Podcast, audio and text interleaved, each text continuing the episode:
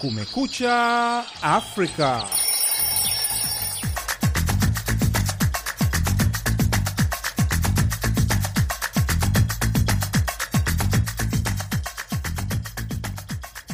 Hii ni idhaa ya Kiswahili ya Sauti ya Amerika, VOA, ikitangaza kutoka mjini Washington DC.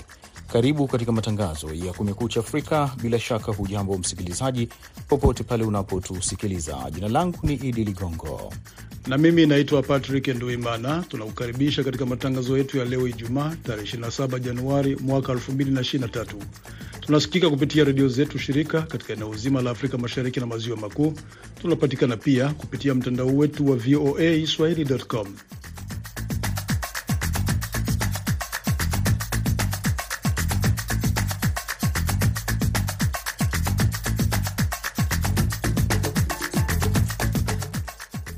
Jeshi la Jamhuri ya Kidemokrasia ya Kongo FARDC la tahadharisha wakazi wa Beni na Ituri kuwa makini kutokana na vitendo vya kigaidi vinavyotekelezwa na kundi la ADF kulipua mabomu katika sehemu za umma. Kwa sasa. Tuna ukosefu wa salama kwa ng'ambo zote, tumeanya jiogopa hako, hatujui kama hata tutume watoto shuleni, kwani tunaona ya kwamba kwenye mabomu ziko na bomoka ni manafasi ambapo kuko na kuwa kundi ya watu wengi. Katika taarifa nyingine, baada ya tangazo la hivi karibuni la kuondoka kwa wanajeshi 400 pekee wa Ufaransa waliosalia Burkina Faso, baadhi ya wananchi nchini humo wanataka Russia kusaidia. Lakini kabla ya kupata ripoti hizi na nyingine kutoka kwa waandishi wetu, unasomewa kwanza habari za dunia na Patrick Nduwimana.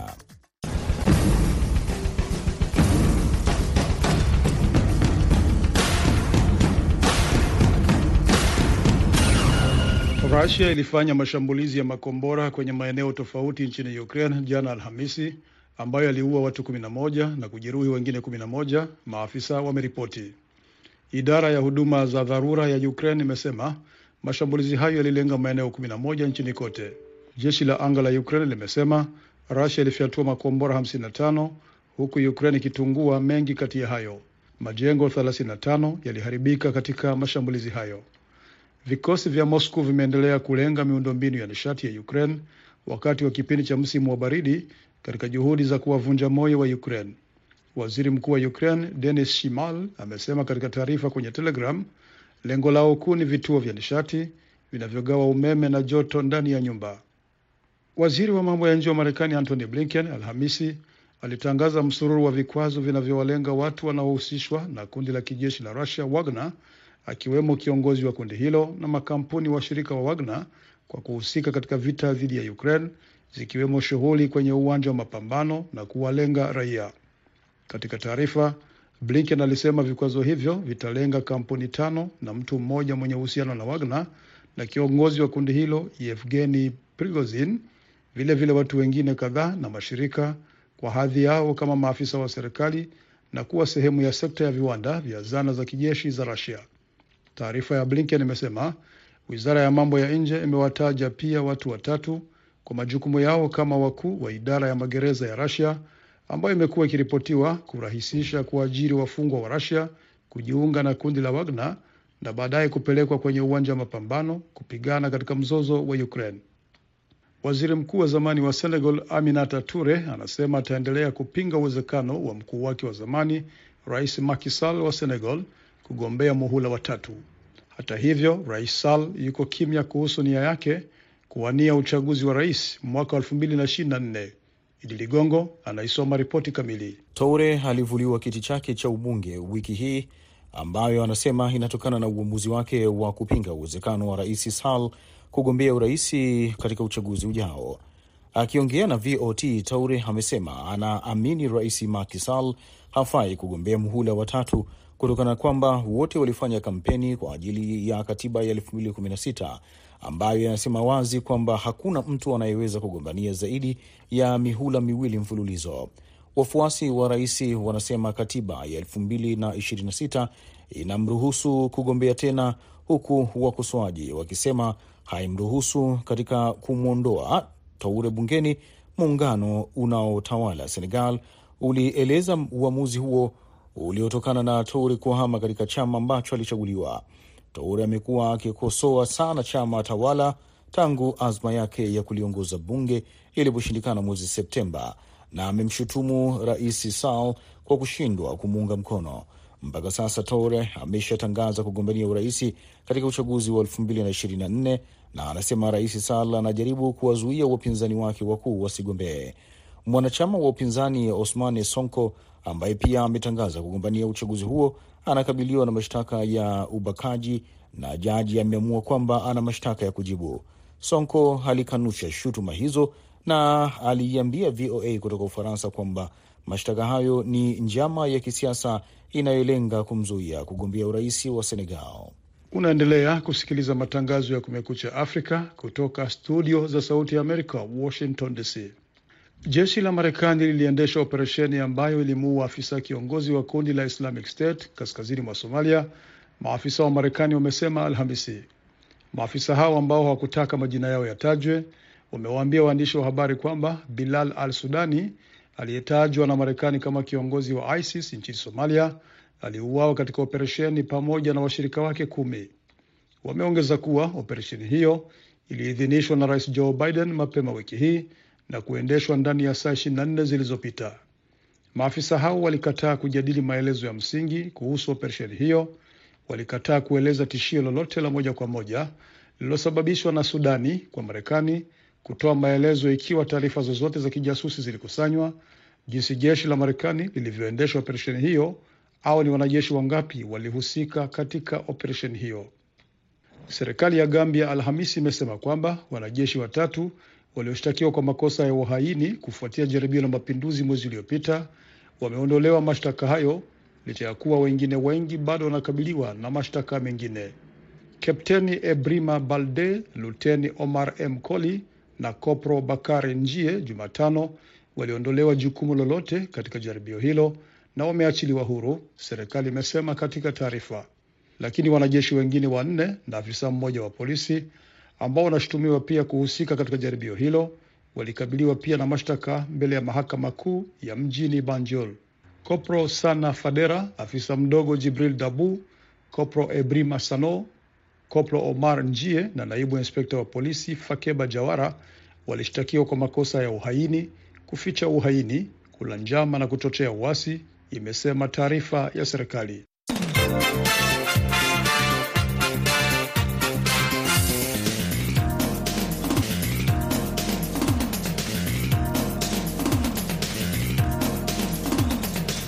Unaendelea kusikiliza Kumekucha Afrika ya idhaa ya Kiswahili ya Sauti ya Amerika. Jeshi la Jamhuri ya Kidemokrasia ya Kongo FARDC limetahadharisha wakazi wa Beni na Ituri kuwa makini kutokana na vitendo vya kigaidi vinavyotekelezwa na kundi la ADF kulipua mabomu katika sehemu za mikusanyiko ya watu kwa hivi sasa. Ausere Malivika na ripoti kamili. Msemaji wa jeshi la Jamhuri ya Kidemokrasia ya Kongo katika mji wa Beni, Andoni Mwaluchai, ameambia Sauti ya Amerika kwamba kwa sasa jeshi la Jamhuri ya Kidemokrasia ya Kongo FARDC linajaribu kukabiliana na vitendo vya kigaidi vinavyotekelezwa na kundi la kigaidi la ADF, vitendo ambavyo vimekuwa vya kutega mabomu na kulipuka baadaye kuwaumiza na hata kuwaua wengine na kufariki dunia. Donc nous demandons à toute la population de Beni, yaani tunaomba wakazi wote wa Beni na sehemu nyingine kufahamu kwamba tunakabiliana na kundi la kigaidi ambalo laweza kutuumiza hata kwetu nyumbani. Lazima tuwe na tabia za kuepuka mkusanyiko wa watu wengi usio na sababu, na tuwe makini na tusiwe tena na imani na watu wote. Nous devons avoir l'habitude de suspecter tout le monde. Hii ni baada ya bomu moja lingine kulipuka katika soko moja la Makambanye mtaani Mulekera na kuwajeruhi watu kumi na nane ikiwemo mtoto mmoja wa mwaka mmoja. Kamondu Serge ni mkazi wa Beni aliyeshuhudia kwa mara nyingine mlipuko mwingine wa bomu katika kanisa moja katika mji wa Kasindi unaopatikana mpakani mwa Uganda na Jamhuri ya Kidemokrasia ya Kongo wiki mbili zilizopita. Tuna ukosefu wa salama kwa ng'ambo zote, tumeanya jiogopa ako, hatujui kama hata tutume watoto shuleni, kwani tunaona ya kwamba kwenye mabomu ziko na bomoka ni manafasi ambapo kuko nakuwa kundi ya watu wengi, yalenje kanisani, yamefika sokoni. Je, kesho haitakuwa hata kwenye shule? ama kwenye university. Sasa tunatamani ya kwamba viongozi wetu wapate kutusaidia, na itakuwa jambo la muhimu sana, wapate kushika wale watu ambao wiko na chia zile mabomu mahali zile kule. Wakaazi wakiomba serikali kupitia vyombo vya usalama kuwapa wananchi usalama kuliko kulalamika. Pierre Kambale Vyakuno ni kutoka Murekera, Beni. Serikali ya Kongo ni wasekirize population na mali yake, na tunasikitika hasa zaidi kukuwa ilikuwa mkelke metre eh, na siate ya la polisi ni kitu kenye hakikutupendeza sana, yani kwani tunajua eh, la polisi iko pale kwa kuchunga watu, tena karibu nao njo wanafanya kitu cha namna kile, hakipendezi. Hiki ni kisa cha tatu katika wiki mbili eneo la Beni baada ya Kasindi na visa viwili mjini Beni, Beni ambako kuna kikosi kikubwa cha Umoja wa Mataifa na hata jeshi la Kongo na hivi sasa jeshi kutoka taifa la Uganda, lakini bado mashambulizi pamoja na vitendo vya kigaidi vikiendelea kushuhudiwa. nilikuwa nje kumutu mbaba anafika pale saa alienda ukipita turamini kile bombi kihutao eneo hilo linalokuwa chini ya mlima wa Rwenzori. Hussein Malivika, Sauti ya Amerika, Goma.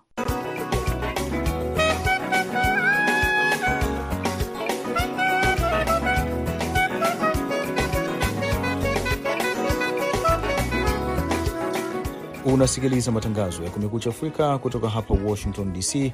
Patrick Nduwimana anaendelea kukusomea habari zaidi za dunia.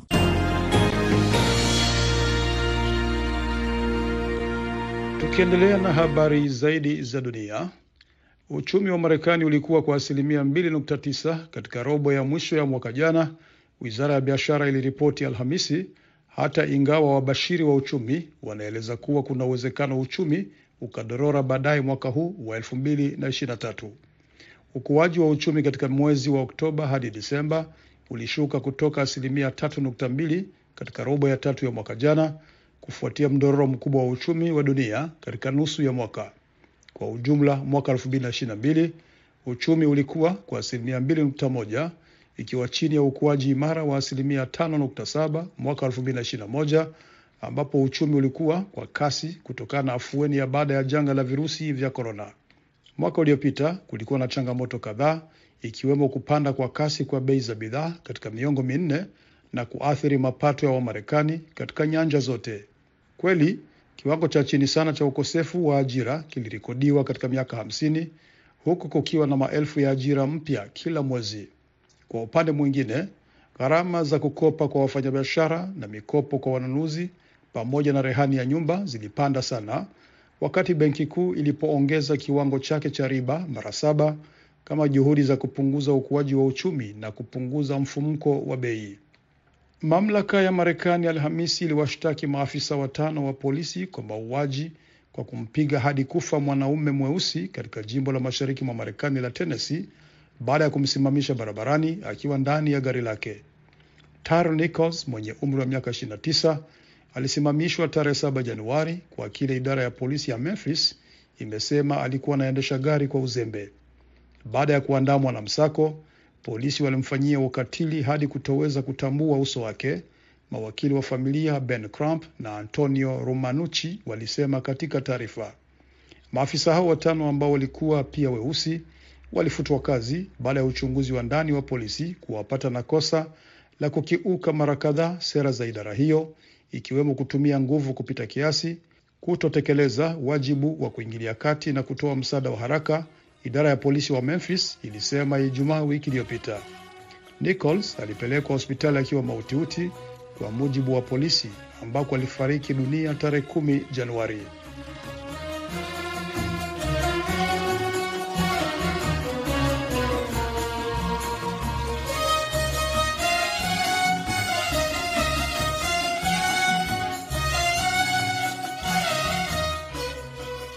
Hiyo unaendelea kusikiliza ni Kumekucha Afrika ikitangaza kutoka Washington DC.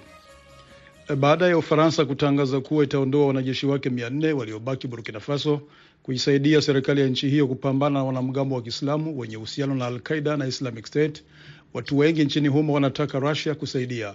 Mwanahabari Kader Traore anaarifu kutoka Wagadugu katika ripoti hii inayosomwa na Idi Ligongo. Kwa miezi kadhaa waandamanaji katika mji mkuu wa Burkina Faso, Wagadugu, wamekusanyika karibu na ubalozi wa Ufaransa kupinga uwepo wa wanajeshi wa Ufaransa katika taifa hilo. Wanasema hapana kwa Ufaransa na kuwa chini ya Ufaransa, kama anavyosema Hassan wedraugo Tuko hapa kumwomba balozi wa Ufaransa arudi nyumbani.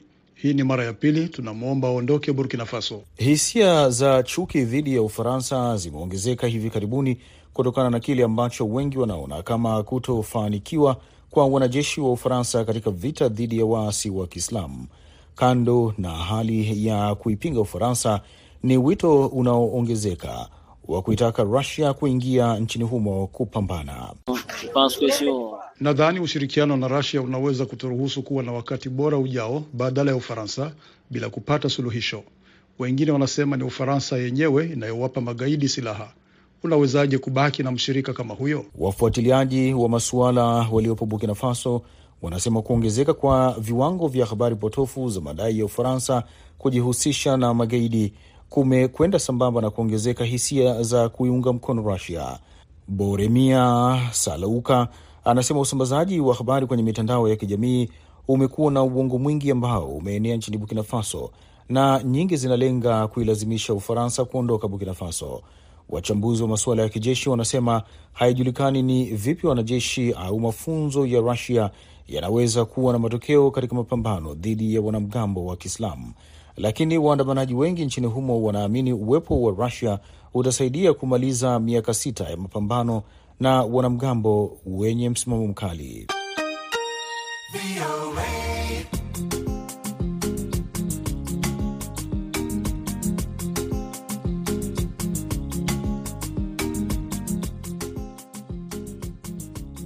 Marufuku ya viza iliyotangazwa na Marekani dhidi ya Wanigeria wanaojihusisha na shughuli za kupinga mchakato safi wa demokrasia nchini humo yamepokelewa kwa hisia tofauti miongoni mwa raia nchini kote.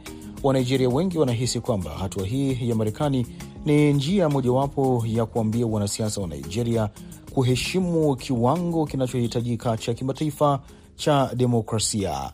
Mwandishi wetu wa Lagos, Nigeria, Collins Atonhebe na ripoti kamili. Tangazo ambalo limetolewa na waziri wa mambo ya nje ya Marekani halikuwashangaza wa Nigeria, kwani wengi wameona marufuku ya viza ni hatua ambayo huchukuliwa na Marekani dhidi ya wanasiasa wa Nigeria na wengine ambao shughuli zao zinaonekana na ni kupinga demokrasia na kuingilia kati mchakato unaoendelea wa uchaguzi mkuu wa mwezi ujao nchini humo. Mchambuzi wa masuala ya siasa Daktari Cyril Ole pia mojawapo wa kundi la waandishi wa habari wanaosimamia uchaguzi wa 2023 Broadcasters Global Forum BGF amesema kuweka marufuku ya viza kwa wanaoshukiwa kuhujumu demokrasia haifuatiliwi baada ya uchaguzi, na wao wanaishi karibu maisha yao yote Marekani, na kwa hiyo kuweka vizuizi vya viza huonekana kama jambo lisilo na maana. These threats usually come every four years when we are about to go into election. Some of the people we know who have contributed to making life miserable for Nigerians are regular visitors to the U.S. They and their family members live in the U.S. Akiangalia marufuku ya visa kwa mtazamo chanya, wanachama wa Umoja wa waandishi wa habari Nigeria, NUJ, Rafat Salami anasema hatua hii ya Marekani itawaonyesha wanasiasa wa Nigeria kwamba hawawezi tena kuendelea kukiuka viwango vya kimataifa vya desturi za kidemokrasia na kutarajia kupongezwa. The visa restriction is a wonderful thing for Nigeria's democracy in the sense that politicians now understand that they have to comply with certain international standards which is to promote and not stand in the way of democracy. Daktari Cyril Ole alisema vikwazo hivyo vingekuwa na maana zaidi kama vingeendelezwa hata baada ya uchaguzi, lakini jinsi inavyoshughulikiwa baada ya serikali mpya kuchukua madaraka inaonyesha kuna kasoro katika utendaji wake. Wakati Nigeria inapojiandaa kwa uchaguzi mkuu mwezi ujao wa Februari, matukio ya ghasia na vurugu za kisiasa ambayo yamesababisha watu wengi kupoteza maisha pamoja na uharibifu wa miundo miundombinu ya kitaifa yamekuwa yakitiisha upigaji kura. Kile Marekani inatamani kukiona ni kulindwa na kuhifadhi demokrasia na kuhakikisha utawala bora kuendelea bila kuzuiwa. Kutoka Lagos, jina langu ni Collins Atohengwi kwa Sauti ya Amerika, Washington.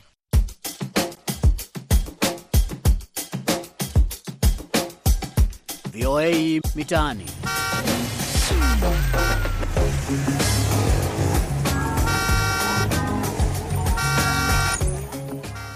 Na leo katika VOA Mitaani, Wakenya wameungana kutoa mapendekezo yao kuhusu marekebisho ya katiba kupitia muungano wa wanaharakati chini ya mwamvuli operesheni Linda Ugatuzi. Sahihi zaidi ya bilioni moja zitakusanywa kote nchini kuunga mkono mapendekezo hayo. VOA Mitaani hii leo tunaangazia kuhusu mapendekezo hayo ambayo baadhi ya Wakenya wanahisi yanahitajika kufanyiwa marekebisho. Mimi I feel like we are overrepresented as a, as a, as a, as a country kwa sababu naona mishahara mingi inaenda katika representation. Napata sijui tuko na women rep, tuko na nani na nani na nani you know tujaribu kufungua kupunguza hiyo representation. Remember tuko na five elected leaders and then in there kuna CS in there kuna PS in there sijui kuna nani sijui kuna nani. I mean one person unakuwa represented na watu karibu elfu moja and, and you know that mishahara ambayo ingeenda katika kujenga mashule kujenga you know I feel like term limit ya hawa wabunge should be looked at. Kwa sababu gani?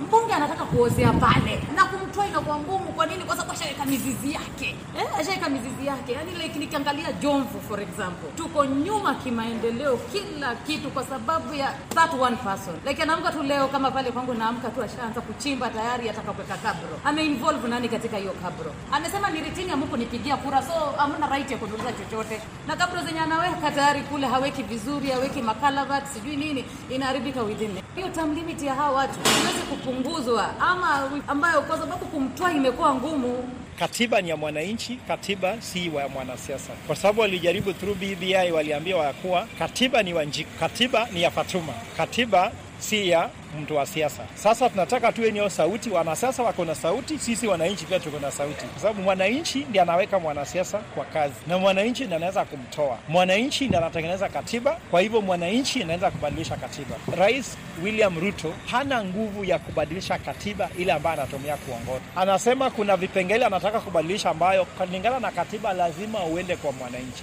Anataka kuweka leader opposition through parliament, hii haiwezekani. Anataka kubadilisha kuwa ministers watakuwa najibu maswali kutoka kwa president. No, hiyo ni, ni, ni parliamentary system. Kwa kipengele 250 inasema ya kuwa hauwezi kubadilisha the, the basic structure of the constitution bila kwenda kwa mwananchi. Huwezi kutoka kwa system ya president na tuweke kwa system, system ya parliament bila kuomba ruhusa kwa mwananchi, na mwenye anaweza kuanzisha hiyo ni mwananchi. Kina mama ni kiungo muhimu sana. Mama anapokuwa katika ndoa wakati ndoa imeisha, lazima pia naye awe amechangia, na kuchangia si lazima huwe unafanya kazi.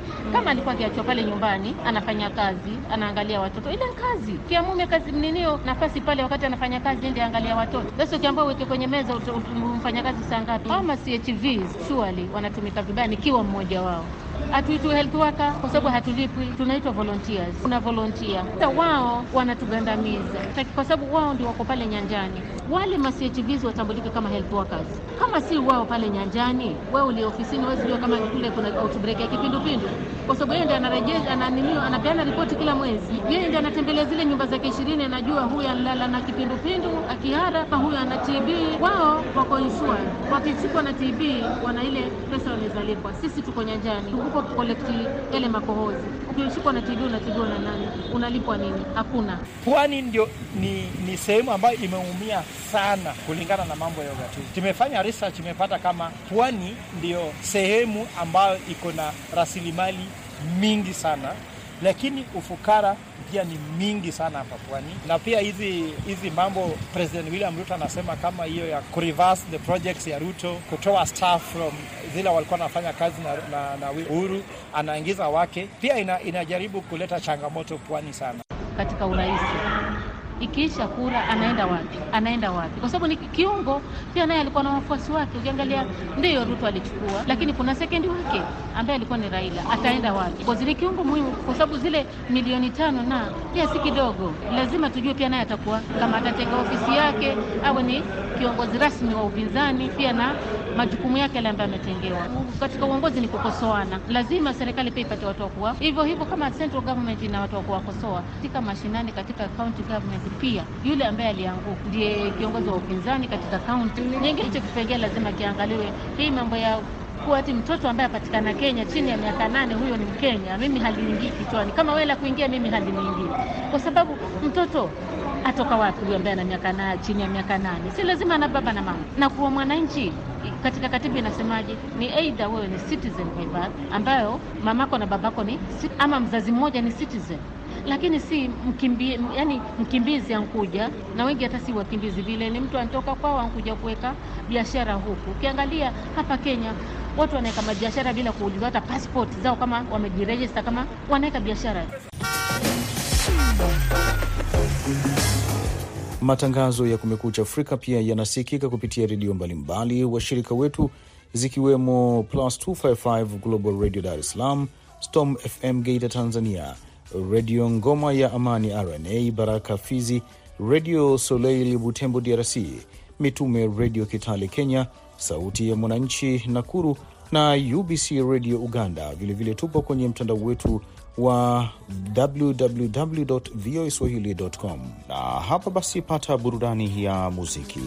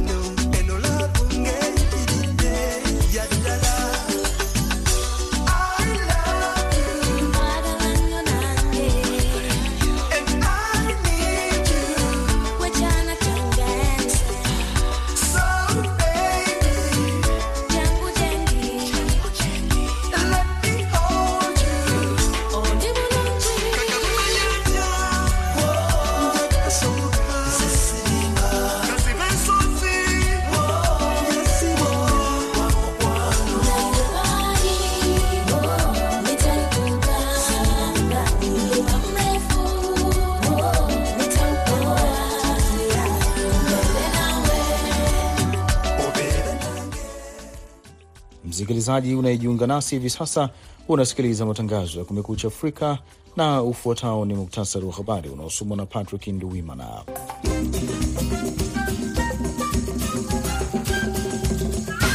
Rusia ilifanya mashambulizi ya makombora kwenye maeneo tofauti nchini Ukraine jana Alhamisi, ambayo iliua watu 11 na kujeruhi wengine 11, maafisa wameripoti. Waziri wa mambo ya nje wa Marekani Antony Blinken Alhamisi alitangaza msururu wa vikwazo vinavyowalenga watu wanaohusishwa na kundi la kijeshi la Russia Wagner, akiwemo kiongozi wa kundi hilo na makampuni washirika wa Wagner kwa kuhusika katika vita dhidi ya Ukraine, zikiwemo shughuli kwenye uwanja wa mapambano na kuwalenga raia. Waziri mkuu wa zamani wa Senegal Aminata Toure anasema ataendelea kupinga uwezekano wa mkuu wake wa zamani Rais Macky Sall kugombea muhula wa tatu. Hata hivyo, Rais Sall yuko kimya kuhusu nia yake ya kugombea urais mwaka wa 2024. Jeshi la Marekani liliendesha operesheni ambayo ilimuua afisa kiongozi wa kundi la Islamic State kaskazini mwa Somalia, maafisa wa Marekani wamesema Alhamisi. Serikali ya Gambia Alhamisi imesema kwamba wanajeshi watatu walioshtakiwa kwa makosa ya uhaini kufuatia jaribio la mapinduzi mwezi uliopita wameondolewa mashtaka hayo licha ya kuwa wengine wengi bado wanakabiliwa na mashtaka mengine. Uchumi wa Marekani ulikuwa kwa asilimia 2.9 katika robo ya mwisho ya mwaka jana, wizara ya biashara iliripoti Alhamisi, hata ingawa wabashiri wa uchumi wanaeleza kuwa kuna uwezekano wa uchumi ukadorora baadaye mwaka huu wa 2023. Mpaka hapa ndipo tunakamilisha matangazo ya Kumekucha Afrika kutoka idhaa ya Kiswahili ya Sauti ya Amerika. Kwa niaba ya wote waliofanikisha matangazo haya, msimamizi ni Khadija Riami, mwongozaji ni Jumbe Hamza. Nimeshirikiana na mwenzangu Patrick Nduwimana. Naitwa Idi Ligongo, ninakutakia amani na upendo popote pale unapotusikiliza.